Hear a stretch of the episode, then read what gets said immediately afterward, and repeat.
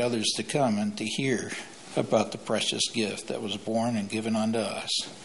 God, we just ask your blessing upon this service.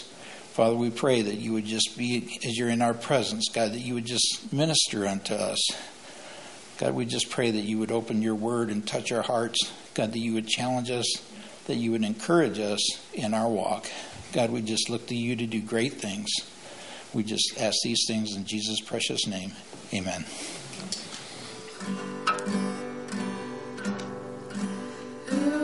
In yonder stall? At whose feet the shepherds fall? Who is he that stands and weeps at the grave where Lazarus sleeps? Tis the Lord, a wondrous story. Tis the Lord, the King of glory. At his feet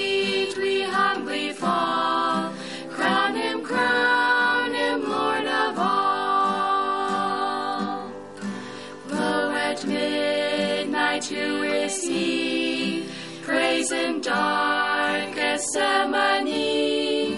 Who is he? And Calvary's throes.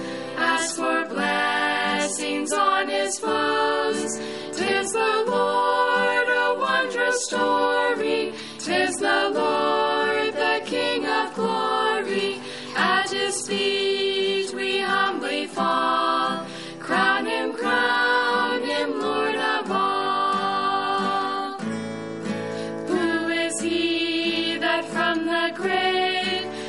To heal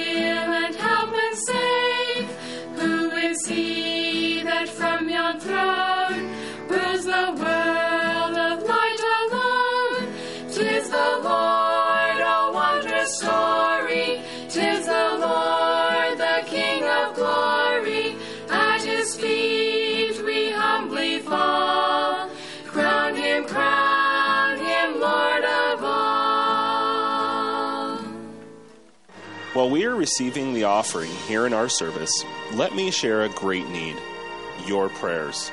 Please pray with us that God would use and bless the Foothills Baptist Gospel Hour. This program is a ministry of Foothills Baptist Church of Loveland. If the Lord would lay on your heart to donate to the Foothills Baptist Gospel Hour, we will provide our contact information at the end of this program. We will now return to the service. Luke chapter 18, please, for our scripture reading this morning. Luke chapter 18, and we'll begin at verse 18 and read down through verse 27. And let's stand together, please, as we read God's word. Luke chapter 18, verse 18. And a certain ruler asked him, saying, Good master, what shall I do to inherit eternal life? And Jesus said unto him, Why callest thou me good? None is good save one, that is God. Thou knowest the commandments do not commit adultery, do not kill, do not steal, do not bear false witness, honor thy father and thy mother. And he said, All these have I kept from my youth up. Now, when Jesus heard these things, he said unto him, Yet lackest thou one thing. Sell all that thou hast and distribute unto the poor, and thou shalt have treasure in heaven. And come and follow me. And when he heard this, he was very sorrowful, for he was very rich. And when Jesus saw that he was very sorrowful, he said, How hardly shall they that have riches enter into the kingdom of God?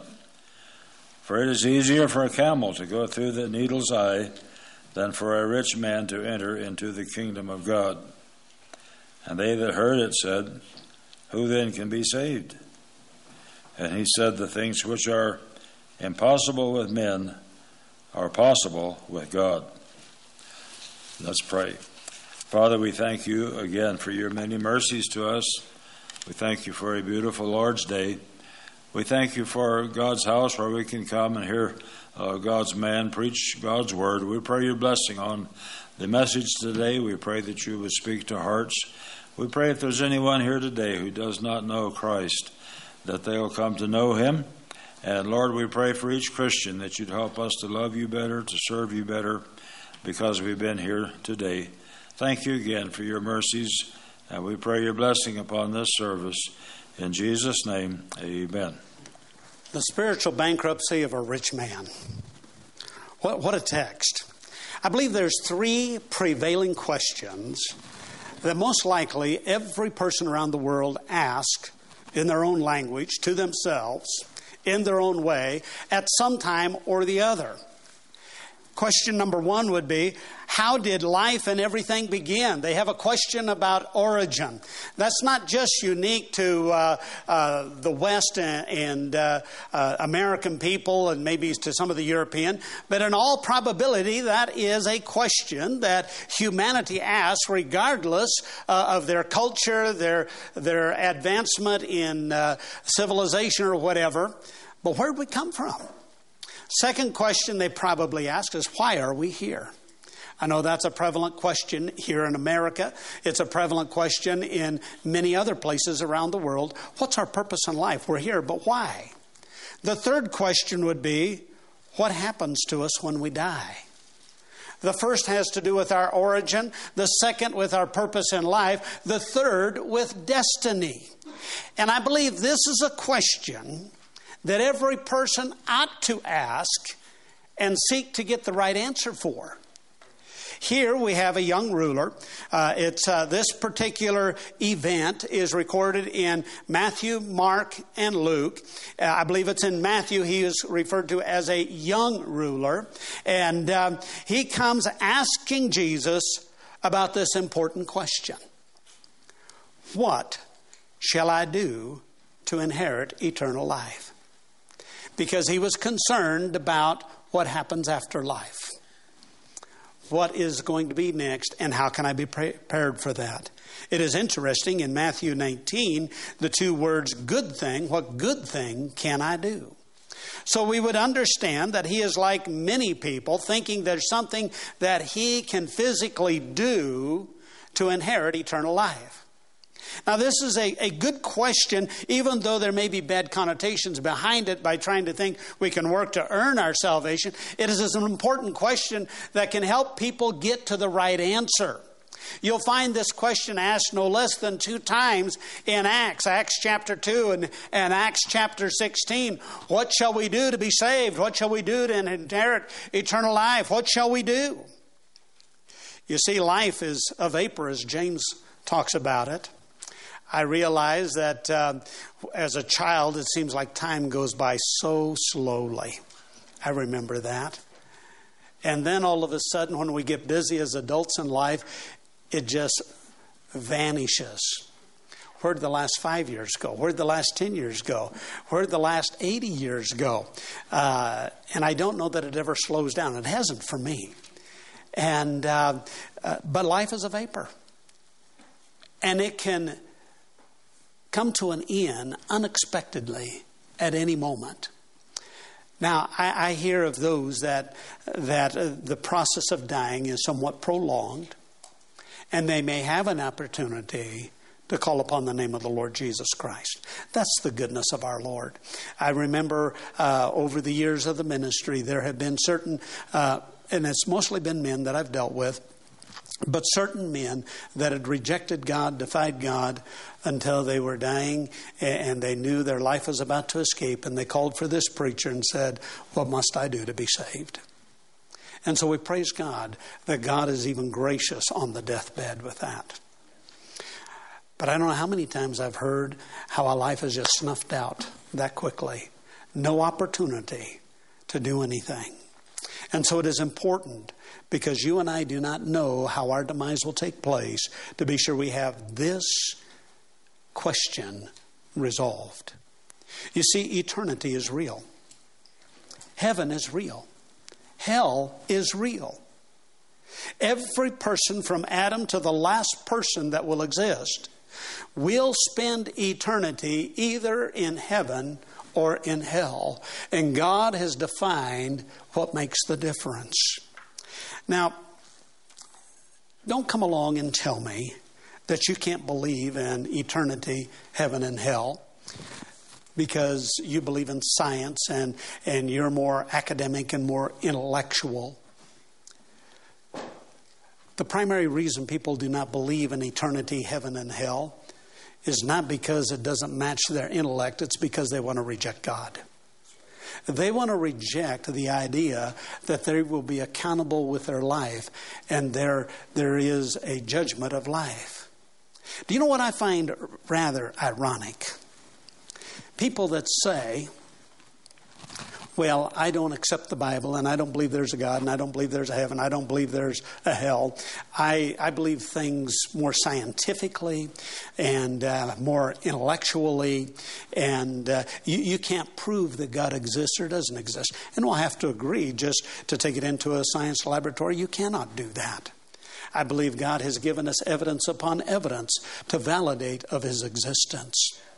They say you can't prove there's a heaven or a hell. Nobody's literally nobody has come back to be able to validate one or the other or both. And so scientifically we would have to say no, but the Bible says he that believeth must come in faith. And the Bible has given us sufficient evidences to believe and to have that faith. But do you know what's really troubling and ironic? So many of them that say, I can't believe in God, I can't believe in an eternity, I can't believe in heaven, I can't believe in hell, believe in some of the stupidest things. Many of them will believe in evolution. Now, wait a minute, let's go back to your idea of science. You want science to prove it. Science has never proved evolution. For something to be scientifically proven, it has to be observable. Nobody's ever observed a chimpanzee turning into a man. It has to be repeatable. None of that has ever been repeated. And interestingly enough, there are a multitude of atheistic scientists who now reject evolution, saying it's impossible. But do you know what? They believe in all kinds of mystic religion, mystic ideas, an awful lot of stuff that comes out of uh, the exercises of yoga might be good, but the mysticism behind so much of it is pagan, and they believe in all of that mysticism and everything that goes with it. And then they try to say they can't believe this. Well, my friend, we don't believe you. we understand that the reason you don't want to believe in a heaven or hell is because you don't want to be accountable to God. Now, we, we do not laugh at that. I do not say that sarcastically. I say that with grieving in my heart because I still believe the most important question in life what shall I do to inherit eternal life? is the question that that individual, you and I, must answer because God loved every man, woman, and child to make it possible through repentance and faith to have eternal life.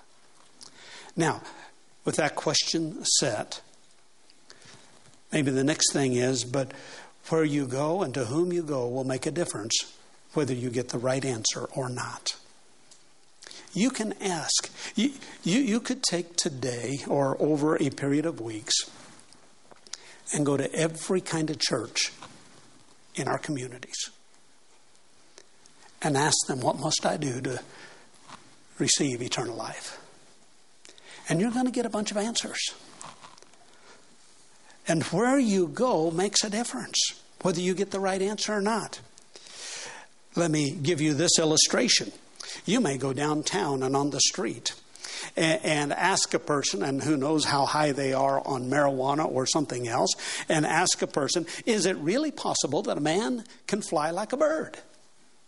and uh, you're searching for an answer to that. You, you want to know that answer. And this particular person says, Oh, yes, it is. And you can even prove it yourself.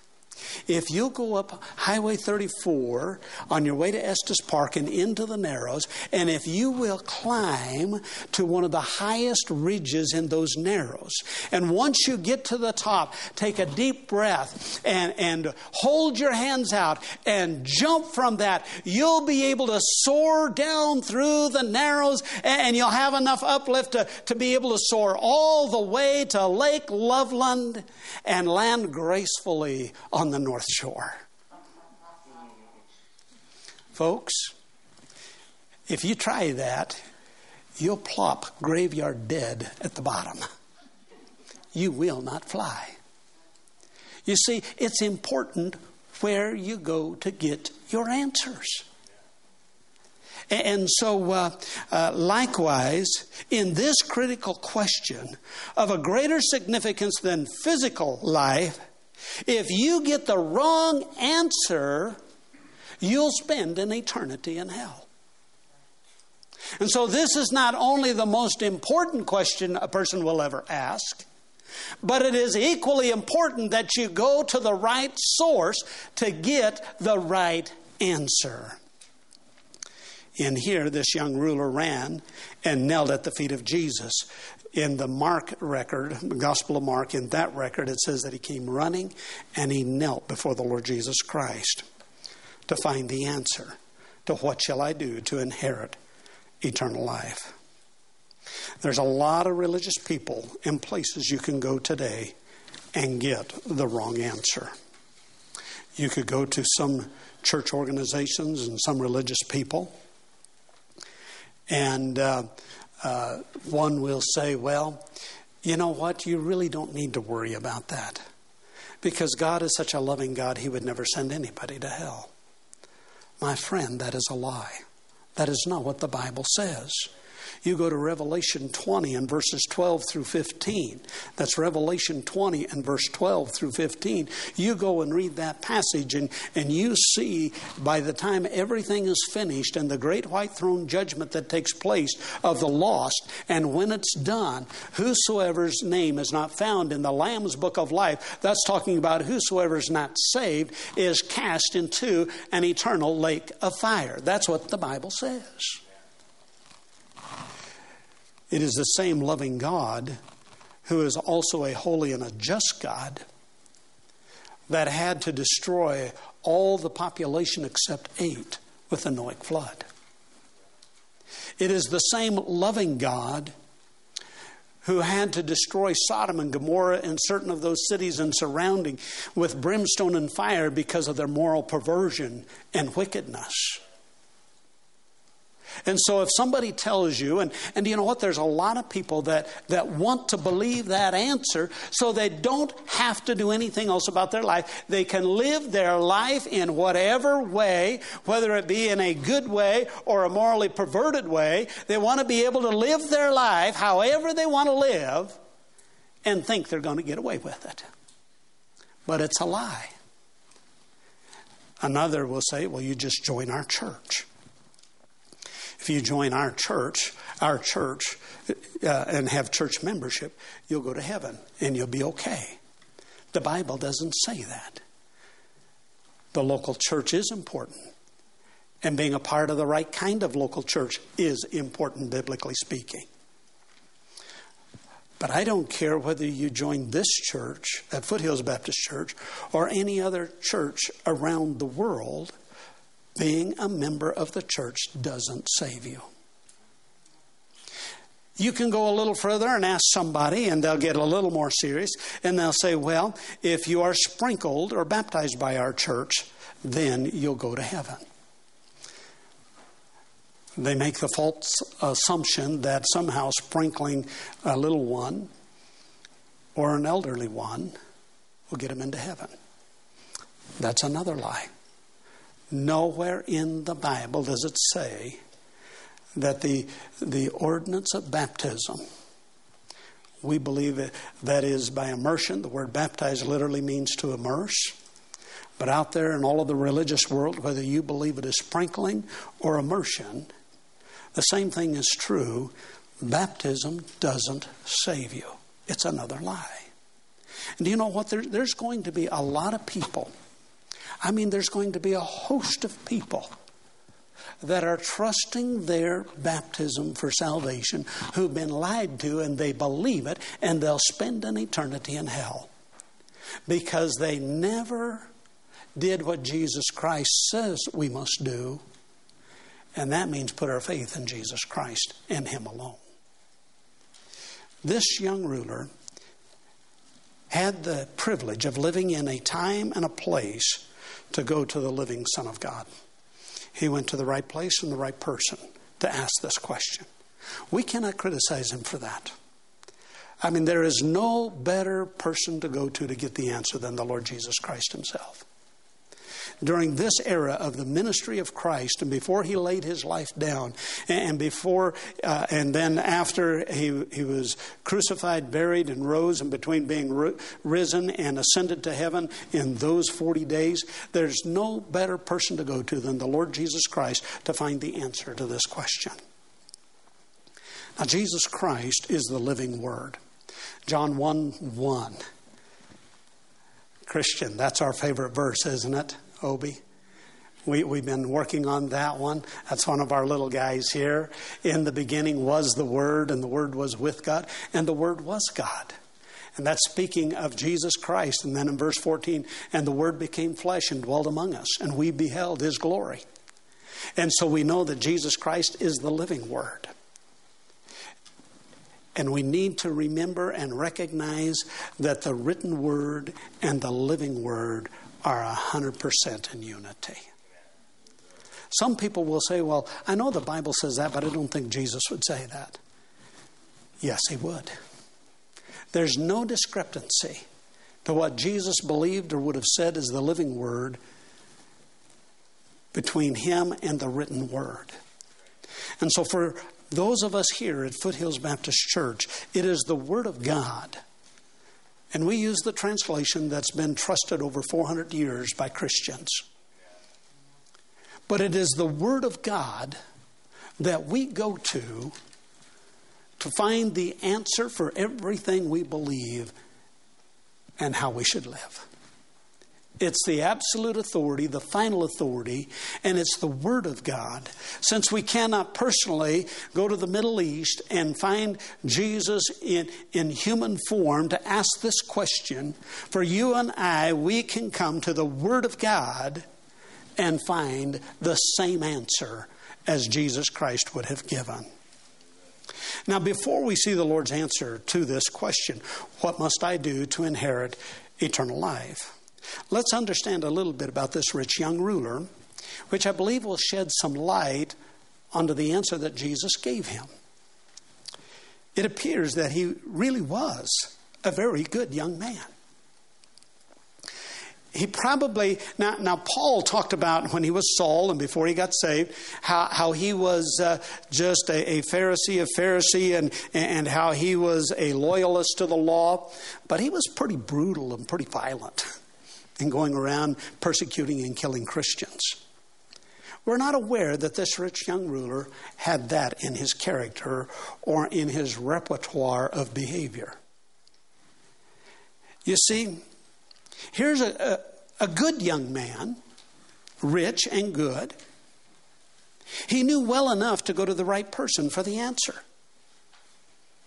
He wasn't going to the scribes anymore at this point. He wasn't going a variety of places. He, he was the kind of guy that knew the right place and the right person to find the answer.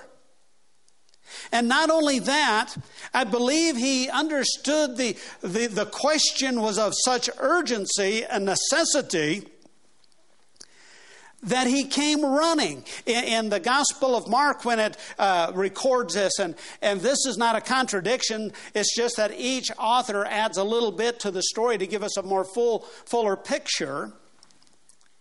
But he says he came running to the Lord Jesus Christ, and it would appear to me there was an urgency within his heart to want to know the answer to that.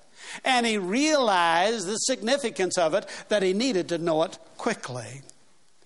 But also, he had re- respect and a reverent attitude before Christ Because again, in the Gospel of Mark, it says he came running and knelt before Jesus Christ. He was not like many of the Pharisees that came sauntering up with their arrogance and smug look and, and asked critical questions to try to entrap him. Here was a rich young ruler that he knew the right place, he knew the urgency. He, he had reverence and respect to Jesus Christ and it has absolutely no appearance that he was coming to try to cause a, a, stumbling block or to catch him in a trap or anything like that. Here was a respectable young man that came to Jesus Christ, a good man. And he may very well have been devoutly religious from his youth. Because as we go into the answer, answer that the Lord first gives him, and he lists certain of the items of the law to live, he believed within himself that he had kept them from his youth up. Which would in, imply that he didn't turn 13 and become a rebel and, and become the prodigal child of the family. But rather, as, as he was coming of age, it was important to him to keep the law, religiously speaking. It was important to him. Now, in those things that the Lord spoke of, I don't think he had yet grasped that it was more than just an act. It starts in the heart, because when it was said, don't commit adultery, he probably could say, I've never committed that. But then the Lord took it a little further and he says, even if a man desires to commit it in his heart, he has committed it. And so he may not have grasped that and understood that. But here was a man that was devoutly religious. And in the midst of such a life, you need to grasp this. Here's a man that thought good works and keeping the law could save him. Here's a man that not only thought that, but practiced it and tried to live it.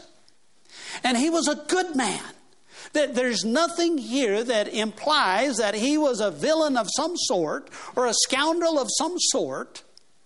Everything here would imply and lead us to believe that he was a good, devoted, rich, religious man. But do you know what? Even in the midst of all that, he knew something was missing. Because why would he come to Jesus to find the answer? self righteousness may, may make your pride feel good, but it will never give you a peace in the heart that only the new birth can give you. And so, in all of his goodness, in all of that, in fact, in almost everybody that I've talked to, and I haven't talked to everybody that believes this way, but in almost everybody that I've talked to that is putting their trust on one level or another on their good works will somehow, if you ask them, if you died right now, do you know for a fact you'll spend eternity in heaven? Almost inevitably, their answer will be something like this Well, I hope so. I hope my good works outweigh my bad. And that statement in itself says they know something's missing. And this rich young ruler, why, probably the majority of churches around the world would love to have somebody with this kind of character in their church. He, he, he might even be the, the, uh, the uh, sample and the example member of a church, but lost. And he knew something was missing. Because he was willing to admit something was missing, he came to the right person, Jesus Christ, and asked the right question. Now let's see how the Lord Jesus Christ answered the young ruler's question. He first challenges that statement, good master. this rich young ruler comes to him and says, Good master. And the Lord challenged him. He says, Nobody is good but God. We use the term good a little differently today. But in that era and in, in the essence of, of the understanding of the scribes and the Pharisees and, and those that, that worked in, in, in the uh, dynamics of, of, the, of the law and, and uh, all of their worship, the term good was used only for God. And so, as this young man was coming, he was challenging him and saying, Are you sure you're calling me God? Are you sure I am God? Now, we don't see any more on that, but I think he is challenging the motives of this question, not so much that the Lord didn't know what the motives were, but for the young man to examine his heart and his life about his own motives for asking the question. Here is the master teacher of how to witness to the lost at work. The Lord understood the Pharisees, the rulers, the scribes, and, and all of those that were involved in the religious hierarchy of the temple. And they often sat around debating Scripture and debating words and certain words within the Scripture. I have to chuckle.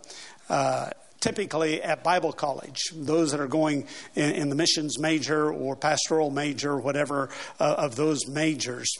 The, the common understanding is when, when these majors get to their sophomore year, they think they know it all scripturally. And the sophomores are the ones that's sitting around debating all of these big theological terminologies and terms and passages. I remember. Now, when I went to college, uh, my wife and I were married. We had three kids. I didn't have time for that. But I believe it was around Christmas time. We went to one particular gathering of some other uh, students, and there was two of them. And they were debating in a heated debate which is the greater uh, command of the local church to glorify God or evangelism.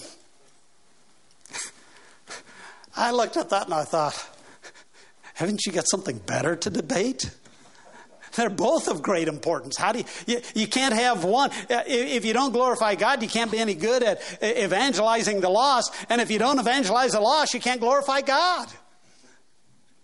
They, they got to go in together. And, and I saw a little bit of what this was about, but they were, this was the way they, sophomore or not. They would come together and they would debate all of these issues. And, and, the Lord was challenging him in his motive. Is this one of your latest issues you've been debating since I've been around?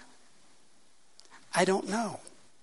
I suppose I could compare this type of discussion.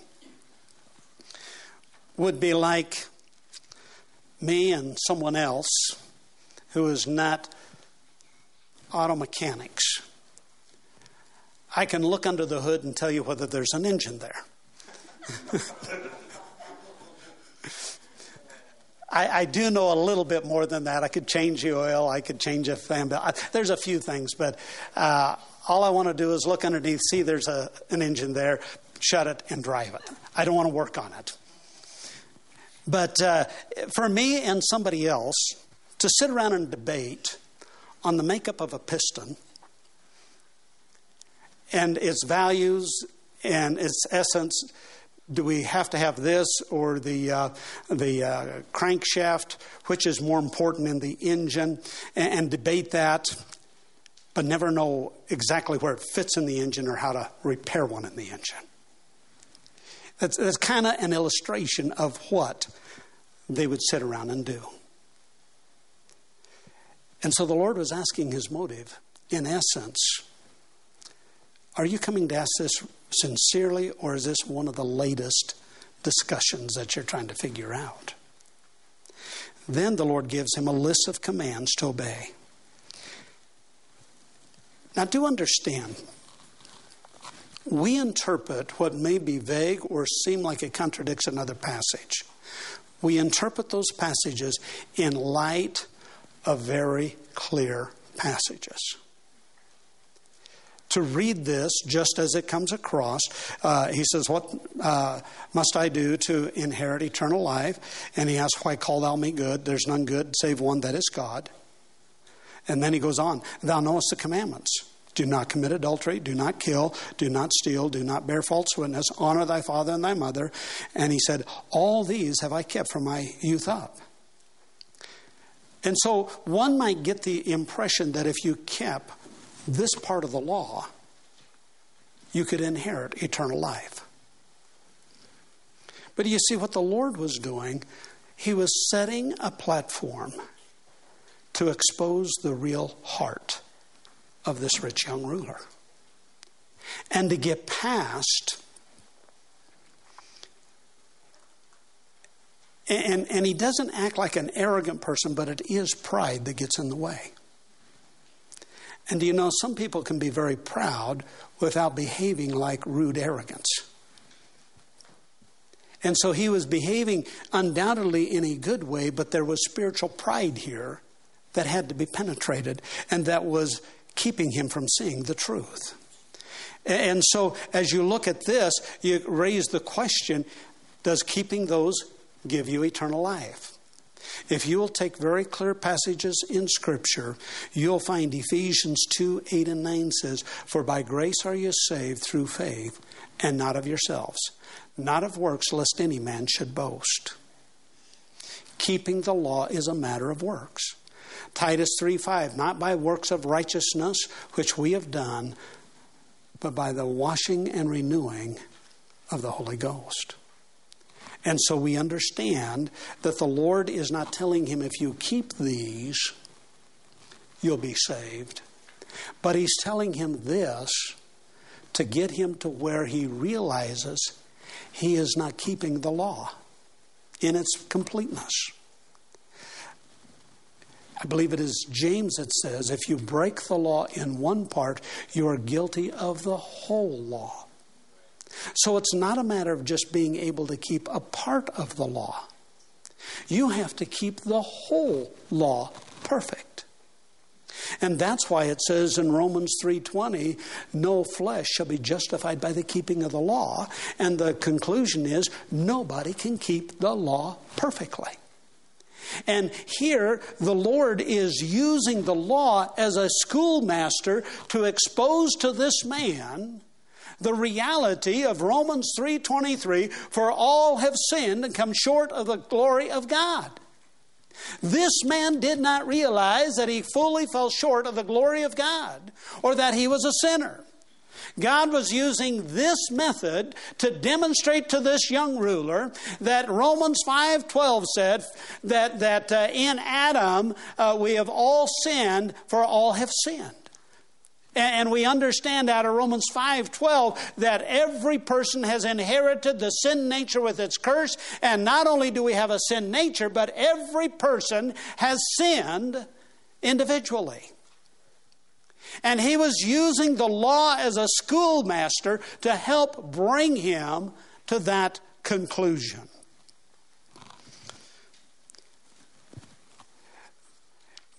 He first used what the man thought he had kept, then he used what the man knew he could not keep.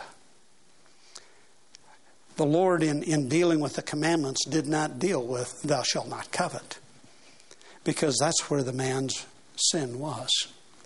He coveted his riches and his comfort. He did not quote. It was said, What is the greatest commandment? And Christ gives the, the two greatest commandments. The first is to love the Lord thy God with all thy heart, with all thy soul, with all thy mind. That encompasses the first four commandments. And then he said, Love thy neighbor as thyself. That encompasses the latter six. So here the man revealed, the, the rich young man, as good as he was, failed by coveting and not loving his neighbor as himself. He was very rich in earthly treasures, but impoverished with heavenly treasures.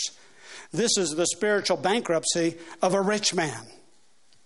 Here is a man that knew something that was missing and hoped to learn the answer, what he could do to secure eternal life, and then the answer seemed absolutely unreasonable to be asked.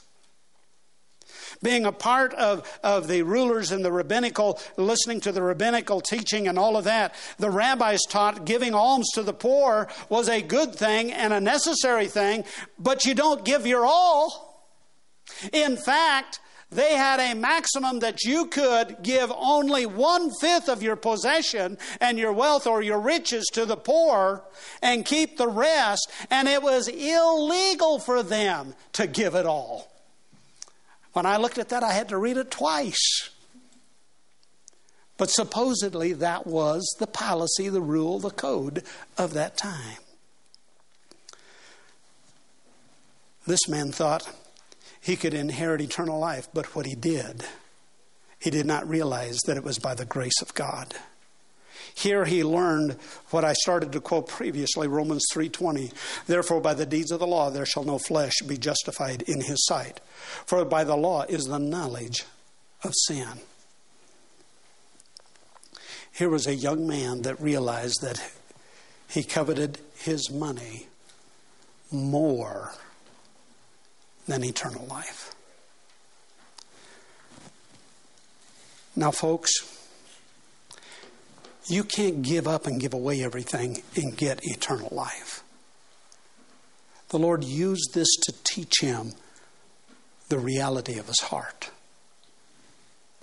But I will say this when we get eternal life, it changes that saving grace is a transforming grace. It totally changes our purpose, our outlook, in life. And it will change how you manage your wealth. It changes how you look at life. The man walked away very sorrowful. And we understand that not all sorrow leads to repentance unto faith. I'm not sure the why of his sorrow.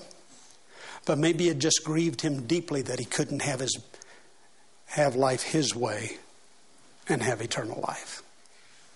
And folks, that never works. The Lord turns and adds one more lesson for the disciples, and that's the difficulty for the rich to be saved. When Jesus saw that he was very sorrowful, he said, How hardly shall they that have riches enter into the kingdom of God? For it is easier for a camel to go through the needle's eye than for a rich man to enter into the kingdom of God. I remember as a young boy hearing some preachers preach on from this, and they would get so graphic about the, the needle's eye gate and how they would take the burdens off the camel, and the camel would have to get down on its knees and just scrunch its way through that needle's eye gate to get into the city. This is not talking about the needle's eye gate. The needle's eye gate was not discovered or even mentioned until several centuries after the life of Christ. If that's what Christ was talking about, then it would mean that one way or another, a rich man could work his way into heaven. What he's talking about here is the largest known land animal that had been seen in the land of Israel and the smallest instrument used by the people a needle. My friend, I heard one guy put it this way while I was in Bible college. He says, You can string that camel out for a mile, you're still not getting it through that needle. It's impossible. And that's what the Lord goes on to say. now, understand, the, the disciples responded and said, Wow. Because in their thinking, if you're rich and if you're keeping the law, you're the most likely to go to heaven and have eternal life. That was the mentality. And the disciples, they, they responded like, wow, who then can be saved if they can't be saved? And the Lord gave the answer. He said, With man, it's impossible. And the fact of the matter is, it's impossible regardless of your economic status. I don't care whether you're the wealthiest of wealthy or the most impoverished. With man, it's impossible. And then he said, But with God, it's possible. The only way salvation is possible is through the grace of Jesus Christ. And it is to come with a heart of repentance and put your faith in Jesus Christ and receive eternal life as a gift. Nothing more, nothing less. No harder than that. No compl- nothing more complicated than that. But do understand, Jesus did not say that no rich person could be saved. Turn over before I close here to 1 Corinthians. I believe it's important that I read this passage. 1 Corinthians chapter 1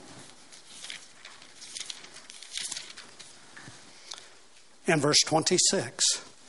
For ye see your calling, brethren, how that not many wise men after the flesh, not many mighty, not many noble are called, but God hath chosen the foolish thing of the world to confound the wise, and God hath chosen the weak things of the world to confound the things which are mighty. God did not say not any, He said not many. And it's not a failure on God's behalf, it's a failure just like this rich young ruler that had a higher value of his riches than he did of having eternal life. The prevailing lesson is you cannot rely on your riches or your goodness to inherit eternal life. How tragic is the spiritual bankruptcy of this rich man, this good man. But it was a tragedy of his own making by his own choice. He chose to turn away and walk away. We never hear or see of him again in the rest of the scriptures. Eternal life is a gift from God, given to those who come with repentance towards God and faith in Jesus Christ. Simple as that. Who or what are you trusting? It is there neither is there salvation in any other name given among men whereby ye must be saved. It is only through Jesus Christ. Father, we come to you as we close. And Lord, I pray that you would use this message. It may be that someone is here this morning and listening to this message that is putting their trust on their goodness. Maybe a very good person, a very kind person. But unfortunately, they've allowed their heart to be deceived and that deception will take them into an eternity of hell. And so, God, I plead and I pray that their eyes could be open and there would be brokenness in their heart to realize that their goodness or their riches cannot secure eternal life. But it is only by the grace of God. Use that, I ask, this morning, Father. Do a work today. And Father, let us, it, the, the text said that Jesus loved this man. Let us share with that same kind of love for those in great need spiritually. Now we give you praise and glory in Jesus' name. Amen. Thank you for listening to the Foothills Baptist Gospel Hour. For more information about Foothills Baptist Church of Loveland, Colorado, you may visit our website at foothillsbaptistchurch.com. If you wish to donate to this radio ministry, please make your check payable to Foothills Baptist Church and mail to P.O. Box 771, Loveland, Colorado 80539. Or you may go to our website at foothillsbaptistchurch.com and click on the Give tab. We would love to have you visit our regular Sunday services with morning worship at 9:30, Sunday school at 10:50, and Sunday evening at 5 o'clock. And until we meet again, be sure you are Living by faith, living by faith in Jesus above.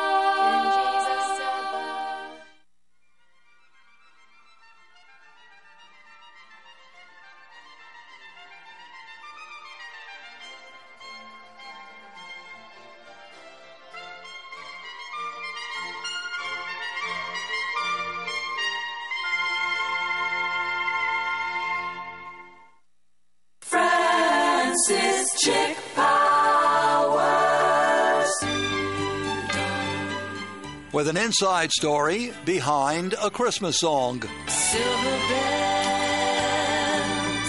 silver bells. The song was first sung by 20th century show business icon and wisecracking comedian Mr. Bob Hope with Miss Marilyn Maxwell in the 1951 movie The Lemon Drop Kid.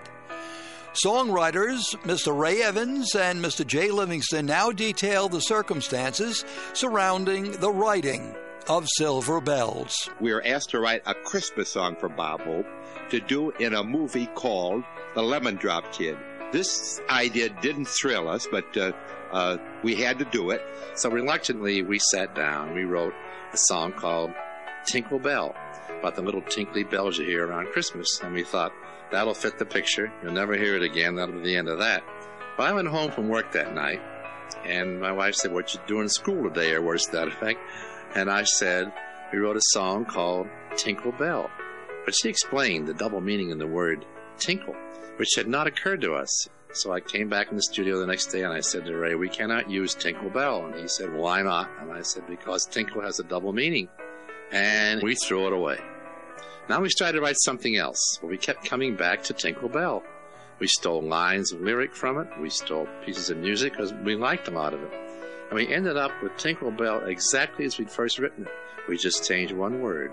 Instead of Tinkle Bell, it became Silver Bells. Soon it will be Christmas. And this is a song we didn't want to write. There's a moral there somewhere. From the musicalsoundreview.com, I'm Francis Chick Powers. I'm Joe Jaquin, CEO of the Patriot Trading Group, and I would like to encourage everyone to make sure they are prepared financially as the Federal Reserve continues to destroy the value of the dollar. Since the closing of the gold window in 1971, the Federal Reserve has led the way in the explosion of debt and the devaluing of your money. They openly say that they need 2% inflation, which simply means they hope to devalue your money, and they want to do this every single year, year after year. I know it's hard to understand, but the Federal Reserve believes in prosperity through debt and growth via the devaluation of your future. To learn more about how to protect yourself, visit us at allamericangold.com or call us at 800 951 0592 and protect yourself against the devaluing of your money. Any major disaster, especially weather related, when the power goes out, can cause people to suddenly panic. Within hours, grocery store shelves in your area can be picked clean. Food supply lines get interrupted and food is hard to find. At that point, it's too late to do anything about it. You must survive only on the food you already have in your home or risk waiting for the government to respond while you're standing in food lines. So ask yourself do you have enough food in your home to last for weeks or months? That's why the smart move is to secure your family's personal supply of the most reliable emergency food you can buy. Having at least four weeks worth of food is not a luxury, it's mandatory. If you don't want you and your family to end up in this situation, go to 1360khnc.com and click on the Patriot Supply button at the top of the page. That's 1360khnc.com and click on the Patriot Supply button.